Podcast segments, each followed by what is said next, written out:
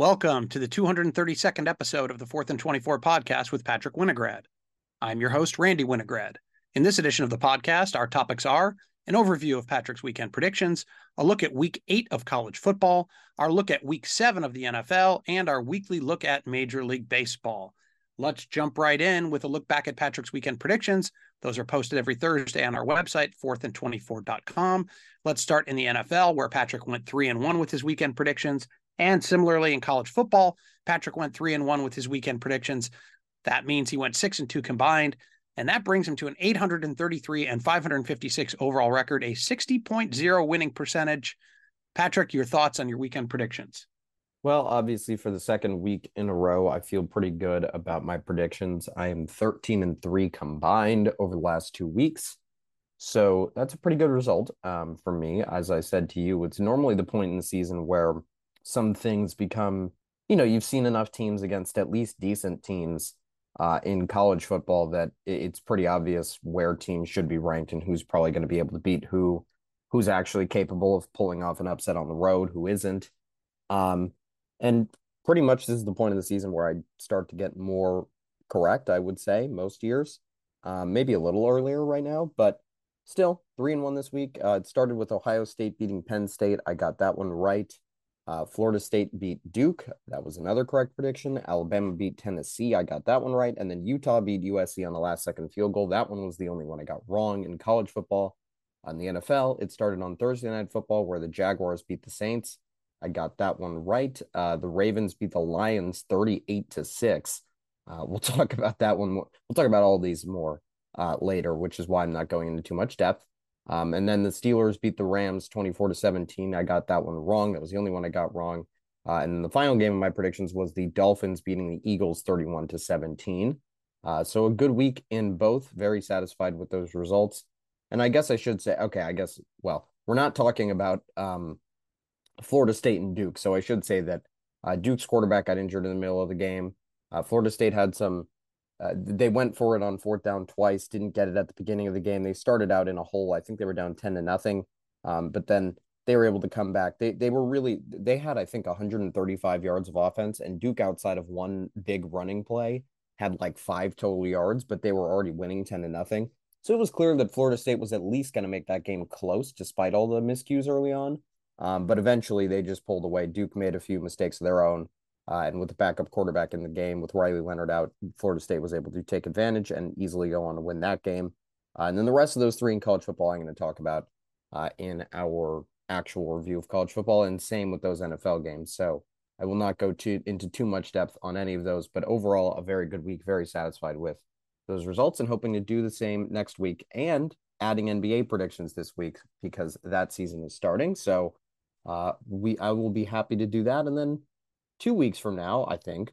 Yeah, no, next week I will have college basketball predictions for once. Or I guess maybe the season starts a weekend, not that weekend, but the week after. So I don't know. Two weeks or three weeks from now will be college will be college basketball as well. And there will be four leagues again uh, on my predictions. Well, so one thing we do know is that Patrick's predictions for next weekend will be posted on our website on Thursday, and we do know they will get beefed up in the weeks to come uh, depending on when pro basketball and college basketball actually slot in. Um, and we'll have football remaining. So, going to be some beefed up predictions uh, in the coming weeks. Let's now turn our attention, as Patrick hinted to, some of these uh, some of these games we're going to talk about in college football, uh, including the best games of Week Eight, where we will start Penn State, Ohio State. Yeah, this one I had a hard time putting in a category because the fact of the matter is that that final touchdown that Penn State was able to score made the score look a lot closer than the game actually was. But frankly, I, thought I, I, guess you could say you were impressed with Ohio State's defense, but I already thought they were a top three defense in the country, so I don't really that didn't really surprise me that they were able to uh, stifle Penn State and stop them from scoring really effectively. Um, but I, I didn't want to put them in most impressive because again, I had already felt that way about their defense and their offense had their first big challenge this season. And I wouldn't necessarily call that rising to the challenge.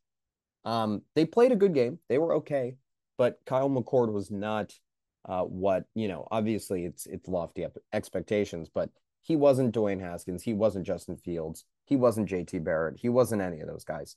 Um, and or C.J. Stroud, obviously, of course, the most recent quarterback for the Buckeyes. But fact of the matter is, I don't think anybody expected him to be like that.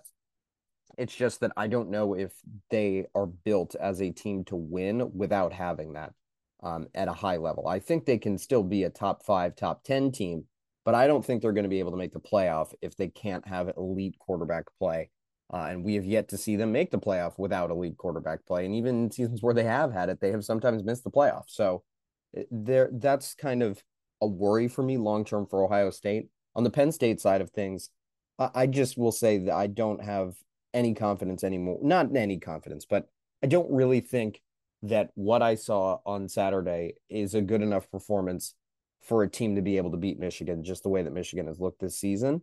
Uh, Penn State's defense played okay.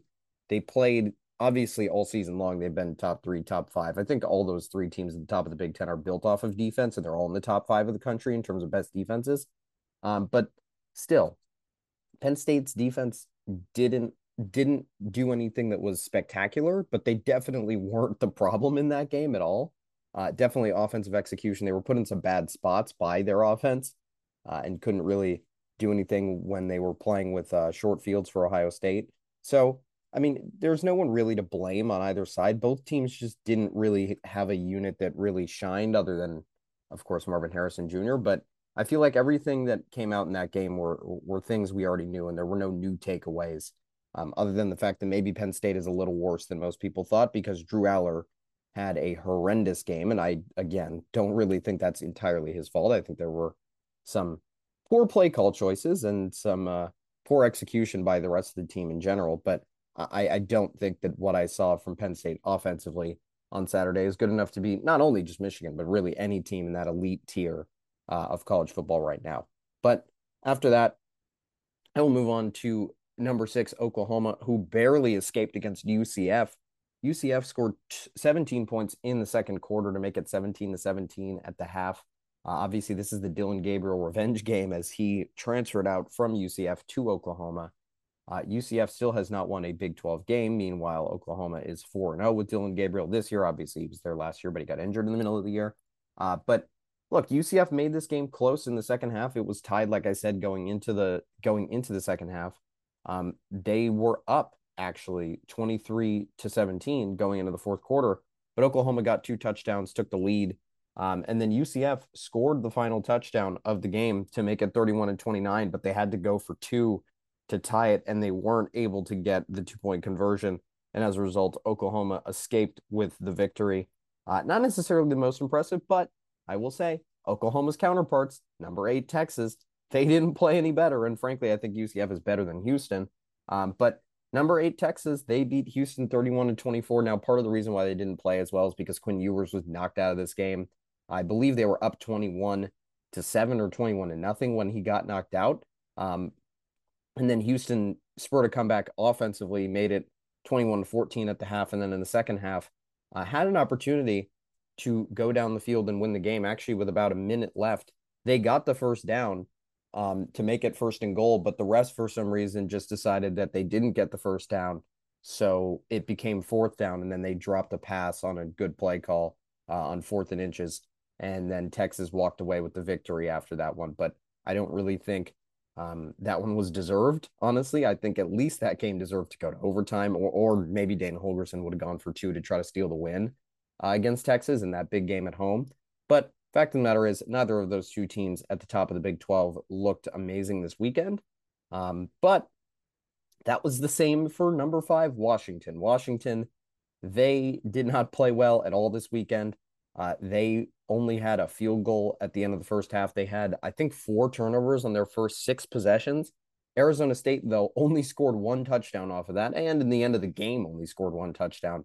Uh, and when they were up or excuse me, when they were down nine to seven, um, or no, no, they were up, excuse me, they were up seven to six, and they were driving on Washington finally, um, and they went for it on fourth and one from the 15 or the 16 yard line, uh, and their quarterback threw a pick six, and that gave Washington their first lead of the game, and then they kicked one more field goal to make it 15 to seven. But Washington really struggled; they were really in, uh, it was really in doubt for them this week. It wasn't like a just a low scoring, our defense dominated this game type of thing they were losing they were trailing that entire game basically until eight minutes left in the fourth quarter Um, so not an impressive performance from them either. This is kind of a, a, a common thread with the top teams this weekend, except for one of them, and then the other ones that were on bye. Um, but number 11 Alabama beat number 17 Tennessee 34 to 20. You might say that's not really a close game, but Tennessee was up 20 to 7 at the half. It took a really big surge from Alabama at the beginning of the second half. Uh, offensively, they figured some things out, uh, ended up putting up 17 points on the board in the third quarter alone to take a 24 to 20 lead and never looked back from there uh, as they got 10 more points in the fourth to seal the game at 34 to 20. But a good game by Alabama that, that they played this weekend. I, again, never really thought that Tennessee was uh, as good as most people think. Um, I think that generally, if you were to if you were to somehow come up with a metric or you were just to compare rank, rankings versus the AP poll that like the actual AP poll uh, and you did it on a team by team basis, whatever that number would be for Tennessee, I would be probably in the lower 25, 20th percentile ish. Uh, I haven't been high on them all season long. So I'm not going to say that this win for Alabama is something that's going to galvanize them for the rest of the season. They're going to win out. They're going to beat Georgia in the SEC championship. I don't think it's anything like that. I think it's a good win over a team that they should beat, but frankly, they looked better than I expected them to. Although that first half was really, really ugly. So there, there are multiple ways to look at it, but I think Alabama did what they needed to do, needed to do in the end uh, to care to take the victory home, and uh, they deserve credit for that.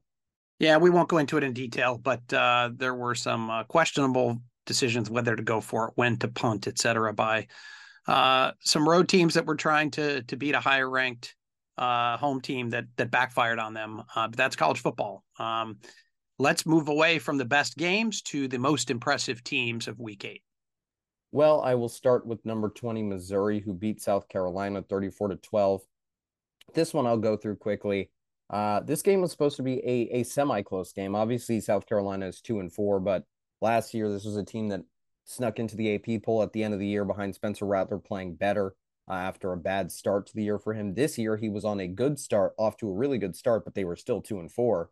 Um, and even if he gets better, it might not help them much. They still might miss a bowl game. But the fact of the matter is, this was a good. This is a good South Carolina offense. At least the offense is good. um, so for Missouri to hold them to 12 points on just field goals is very, very, very impressive. Um, and then you know taking a 24 to three lead into the half and then ending up with an 18 point victory is just impressive no matter who you're playing, but especially when you're playing a team that's very explosive offensively. Uh, and Missouri continues to just kind of fly under the radar. I'm happy that I can claim that I had them way above their season long over under. I think it was either five and a half or six and a half, and I had them at seven and five, taking also a loss that they probably shouldn't take, uh, and that they didn't take. Um, but I'm happy that they made a bowl game. I, I, a lot of people did not think this was going to be a bowl game team, but yet here we are. Um, so I will I will take my victory lap with that one, and I'll also take my victory lap with my preseason take on Utah. Although, uh, if you had told me before the season that Cam Rising was going to be out for the season, I, I wouldn't have predicted that they would go on the road and beat USC in Week Eight, and I wouldn't have predicted that they'd be six and one probably at all. I would assume they would at least have two losses with the schedule they've played. But Utah, they did it again. They went on the road. Uh, they got an upset against a against a team that they probably shouldn't have beaten. Um, and they just played tough. They played close, kept the game close the entire time. And when they needed it, Bryson Barnes made plays. He made a nice throw in the first half on a on a well designed play to get Utah their first points. Um, and then you know it just kept going as the game went on. He made a big run after he there. I should put it this way: there was a big hit put on him, um, and then he got up very next play, ran it again, no fear, uh, and that was the play that got Utah into field goal range for the game winning field goal that they would hit to beat USC. Uh, USC now pretty much officially out of the playoff race. Um, but a disappointing end. I, I, guess the season's not over, but a disappointing result for USC. That's probably a game out, out of the ones they had remaining. That was probably one of the more winnable ones against ranked teams.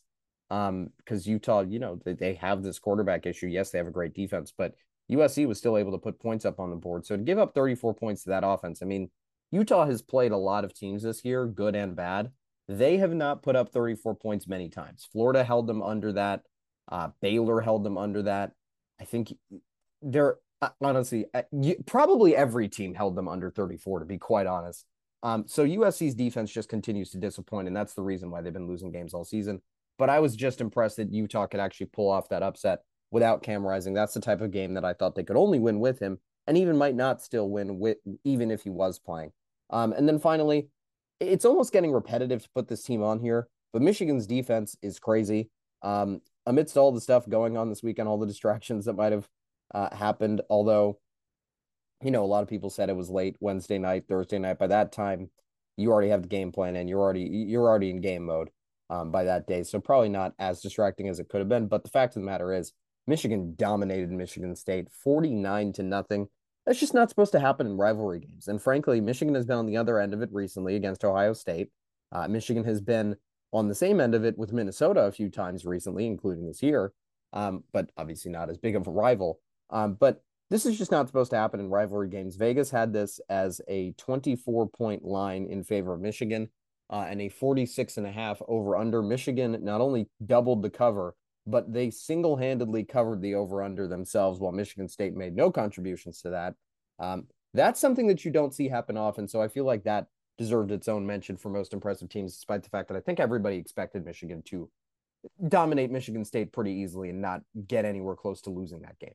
Uh, yeah, I mean, everybody expected domination, but um, if you watch that game, it was uh, pretty, pretty, pretty impressive, despite a very weakened Michigan State and undermanned, both from a coaching and roster standpoint. Okay, let's move our attention to the biggest upsets of Week Eight. Well, two teams that you could argue deserve to lose for different reasons lost this week. I will start with Iowa. Um, well, Iowa didn't deserve to lose in the way that they lost the game because Cooper DeJean's punt probably should have punt return touchdown probably should have stood. Um, but they called an invalid fair catch signal, blah, blah, blah, blah, blah. You've probably seen it by now. If you haven't, I, that's not a play I can describe on a podcast. So uh, someone else can go ahead and uh, look that up if you want to. Uh, but Minnesota ended up escaping with the 12 to 10 victory. Iowa led 10 to 3 at the half. But of course, their archaic 1890s offense did not do anything in the second half, and Minnesota just got three field goals, and that was enough to win the game.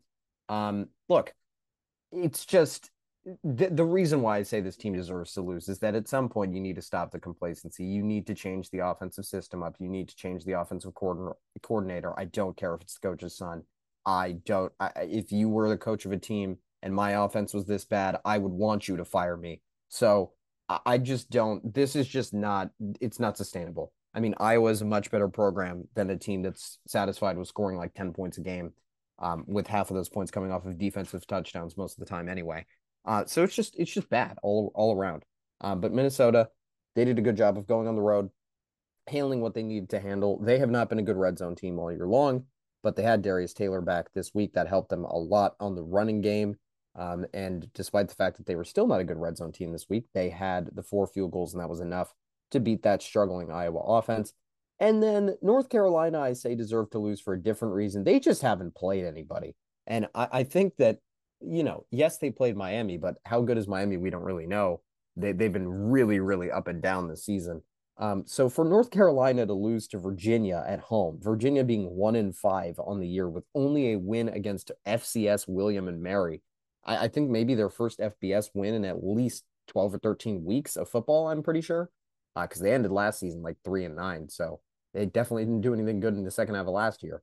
Uh, but North Carolina to come out and lose this game, I mean, you were in playoff contention. You had an easy schedule, and all of a sudden, you now just fumbled it all. I mean, I think your toughest game remaining was probably at Duke. Maybe they still have to play Clemson. I don't know. Um, and then I know they don't play Florida State uh, until what would be the ACC championship game. Although now that's going to be in doubt as well, because um, I think now Duke can beat North Carolina and steal their spot with two losses in the ACC. Uh, so just a huge upset. But again, I feel like North Carolina kind of deserved to lose some game just because they don't play anybody. Uh, th- they deserve to lose in an upset. I'm glad that college football has finally had a few upsets that are a little more crazy than the ones that we've been throwing out for the last few weeks because most of them have been just bad teams beating other unranked teams. Um, but starting to have some craziness, and especially, you know, Pac-12 after dark is is kind of supposed to be the craziest window of college football, but it's starting to become the ACC on this on the CW network because both of the big upsets, Virginia over North Carolina and Pitt over Louisville, happened on that network. Um, and as a result, there's a reason why I'm not going into very much depth in this game. I didn't watch any of them, but at the same time, that network is scary. You don't want to end up there. I hope Florida State doesn't end up there because that would ruin my preseason pick for a playoff spot.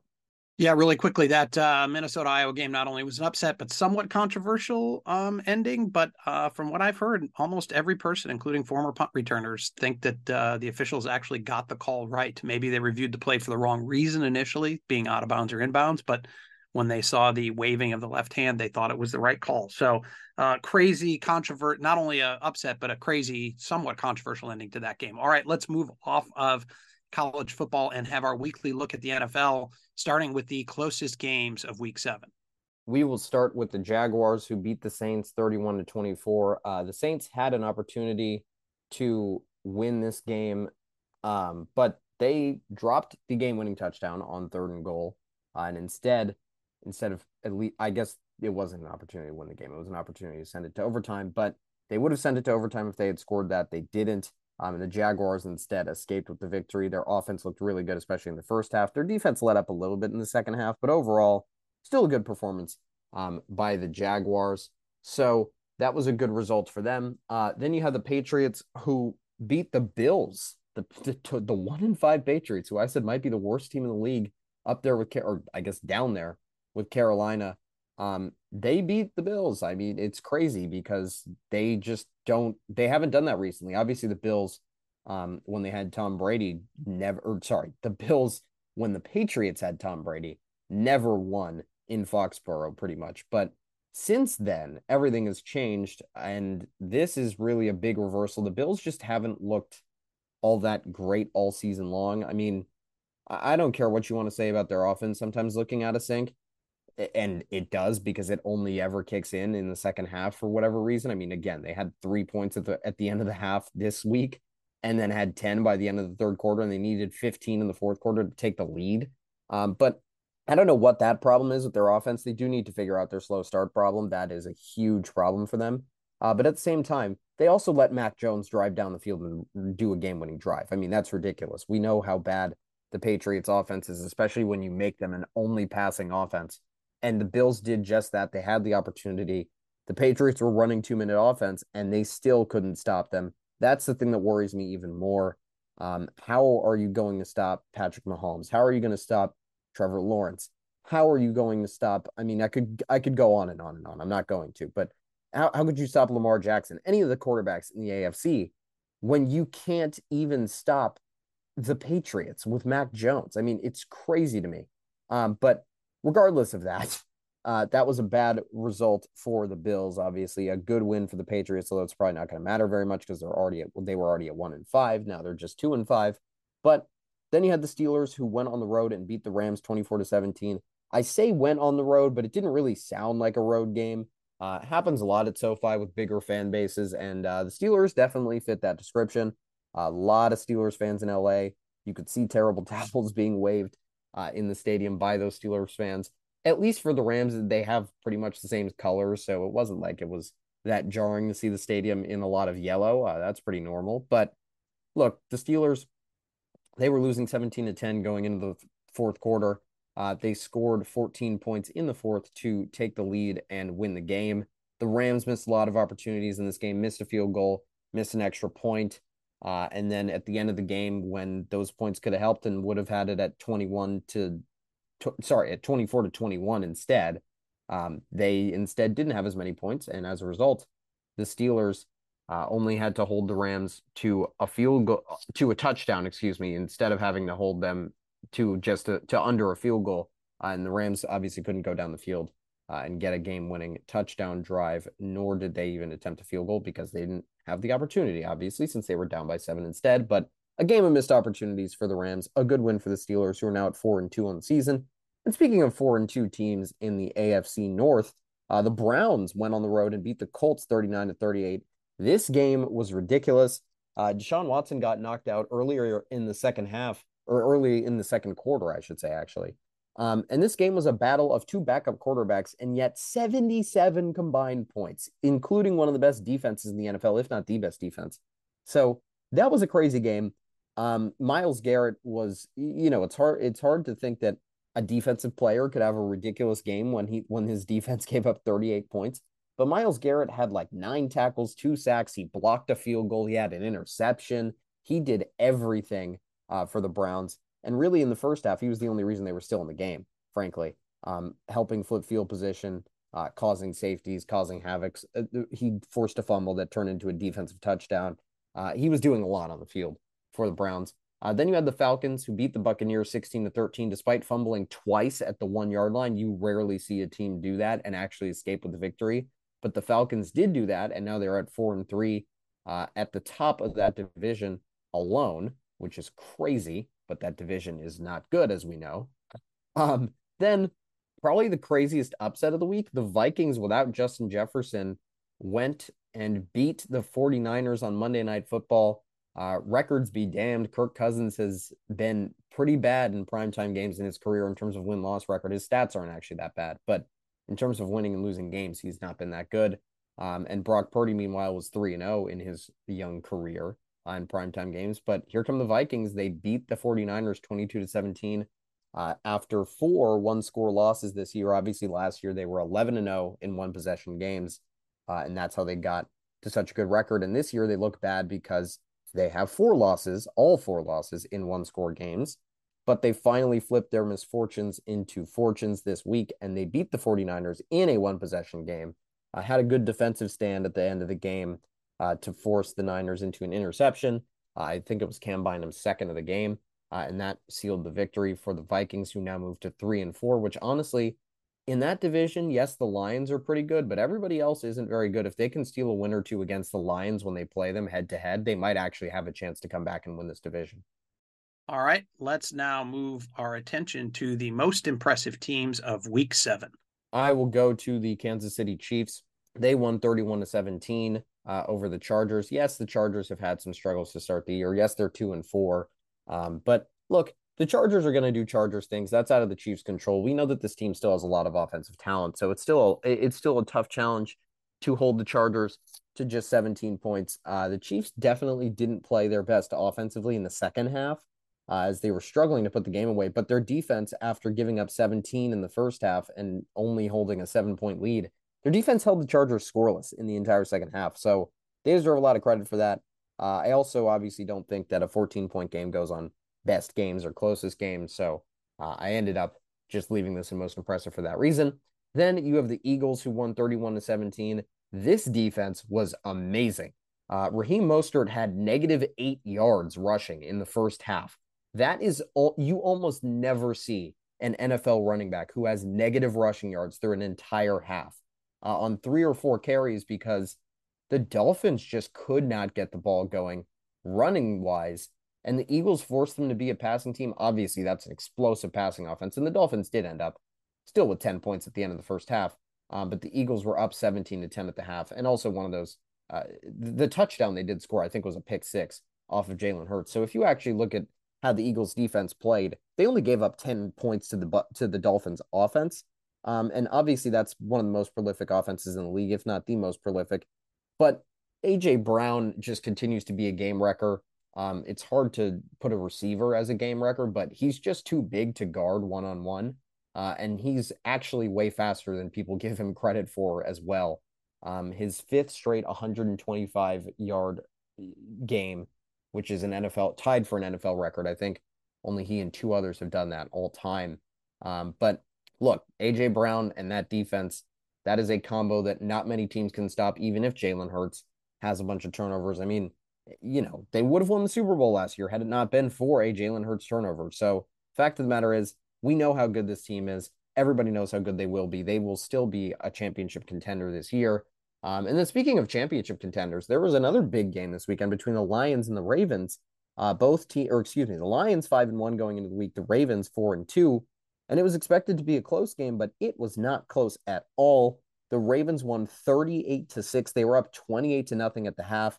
They things were so desperate that the Lions were going for it on fourth and eight or fourth and 10 uh, in field goal range at the very end of the first half because they knew that if they didn't score a touchdown on that drive, they had no chance in the whole game. Um, just desperation from the Lions early because the Ravens had just done so much to dominate the game. Uh, Lamar Jackson said that any team who didn't trade for him or any coach who come who came out and made public comments that they weren't going to make a trade for him that he would you know circle those dates on the calendar. And uh yeah he did circle the date with the lions on the calendar. You could tell this was easily lamar's best game of the year.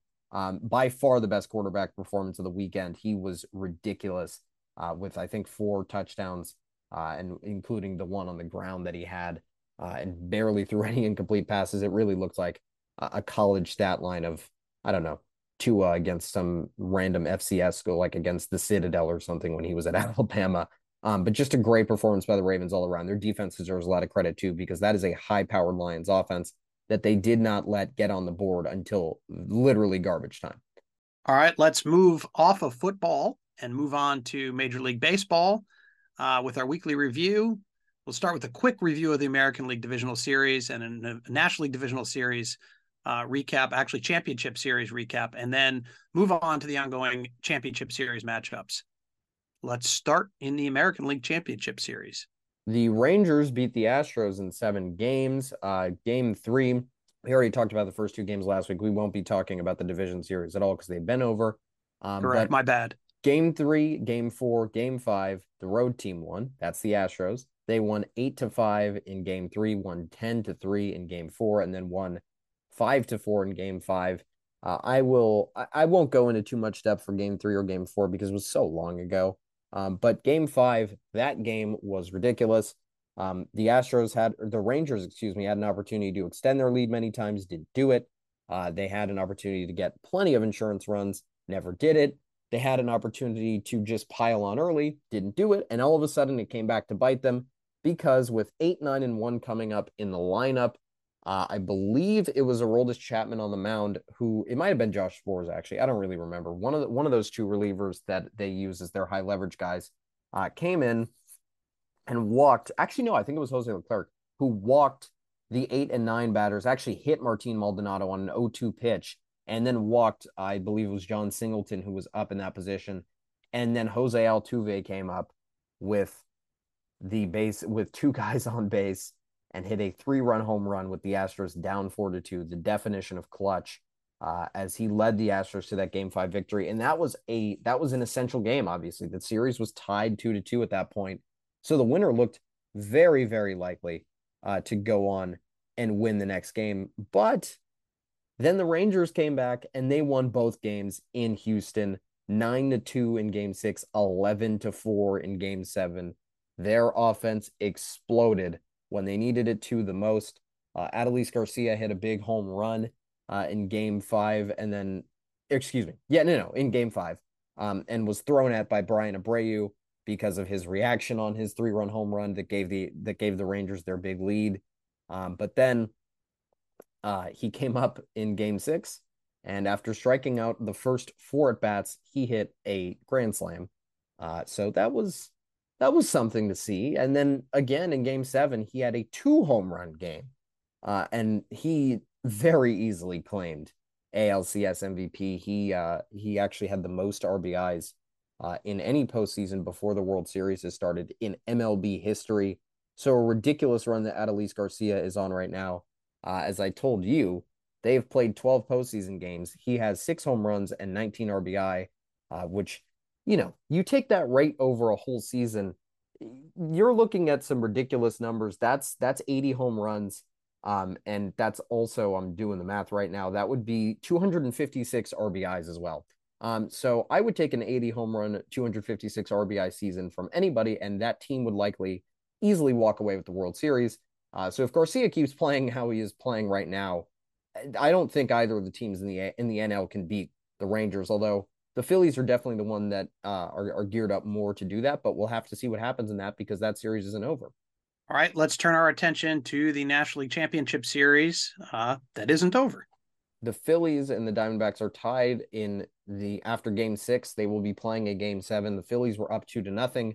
Uh, everybody assumed it was a foregone conclusion after the Phillies won Game Two 10 to nothing at home. That you know, even if the Diamondbacks won two of the three at home or, or one of the three at home or, or or all of them at home. Everybody still thought that Philly was going to come back uh, to Philly and win those games at home. But all of a sudden, the Diamondbacks won the first two. They even the series up with a walk-off win in game four. Uh, they were playing good Diamondbacks baseball, some really good pitching from them in game three, with a little bit of a, a little bit of a piece together uh, pitching plan that included Brandon Pfaadt, not actually a real, uh, you know, I won't say a real starter. He's a real starter, but not a not a big name starter, not Zac Gallen, not Merrill Kelly. Um, and instead, he was able to lead them to the victory in game four. Uh, they had another good performance, um, and they ended up getting the walk off off of Craig Kimbrel to win that game six to five and tied up. Game five, the Phillies jumped on the Diamondbacks early, though. Schwarber hit a 460 foot home run. Bryce Harper hit a 440 foot home run, and the Phillies ended up winning six to one pretty comfortably. And you thought that, you know, with the Phillies up three to two uh, over the Diamondbacks, this would this series would probably end in game six. But the Diamondbacks last night came back and responded one game six, five to one. And now all of a sudden, we have a game seven tonight. No idea who's going to win. Uh, I do think that the Rangers, if I were to make a pick right now, I would pick the Rangers uh, over the Phillies uh, or the Diamondbacks. I, I, don't think either of those teams, in my opinion, are better than the Rangers, uh, at least with how they're currently playing and how things are set up for them pitching wise um, with more rest. But I will say, I think the Phillies are going to pull it out tonight. I think they're going to win game seven. Um, and then if they are playing them, I'll say Rangers in six will win that series because it's also worth noting that Philly has been great at home throughout the postseason. The Rangers are undefeated on the road. Uh, so that'll be an interesting battle to look at. But regardless, the Rangers are going to be prepared to go into a hostile environment um, and win. And I think that that will give them the advantage over Philly because they're really not going to be afraid of the Philly crowd. And I think they might steal a few games when they do play on the road and they have home field in the first place. So if they can get at least one of the two games at home and then take one of the two uh, in Philly, I think they'll be in a good position to win that series at home. Uh, so I have the Rangers winning that one. Uh, I, I, believe in six games because I think they'll actually get two of the first five and then seal it in that final game at home, or three of the first five, I should say. But that that's my prediction for that. Uh, overall, it's been an interesting postseason. I, I think really we've lacked close game action until the last few games of the championship series.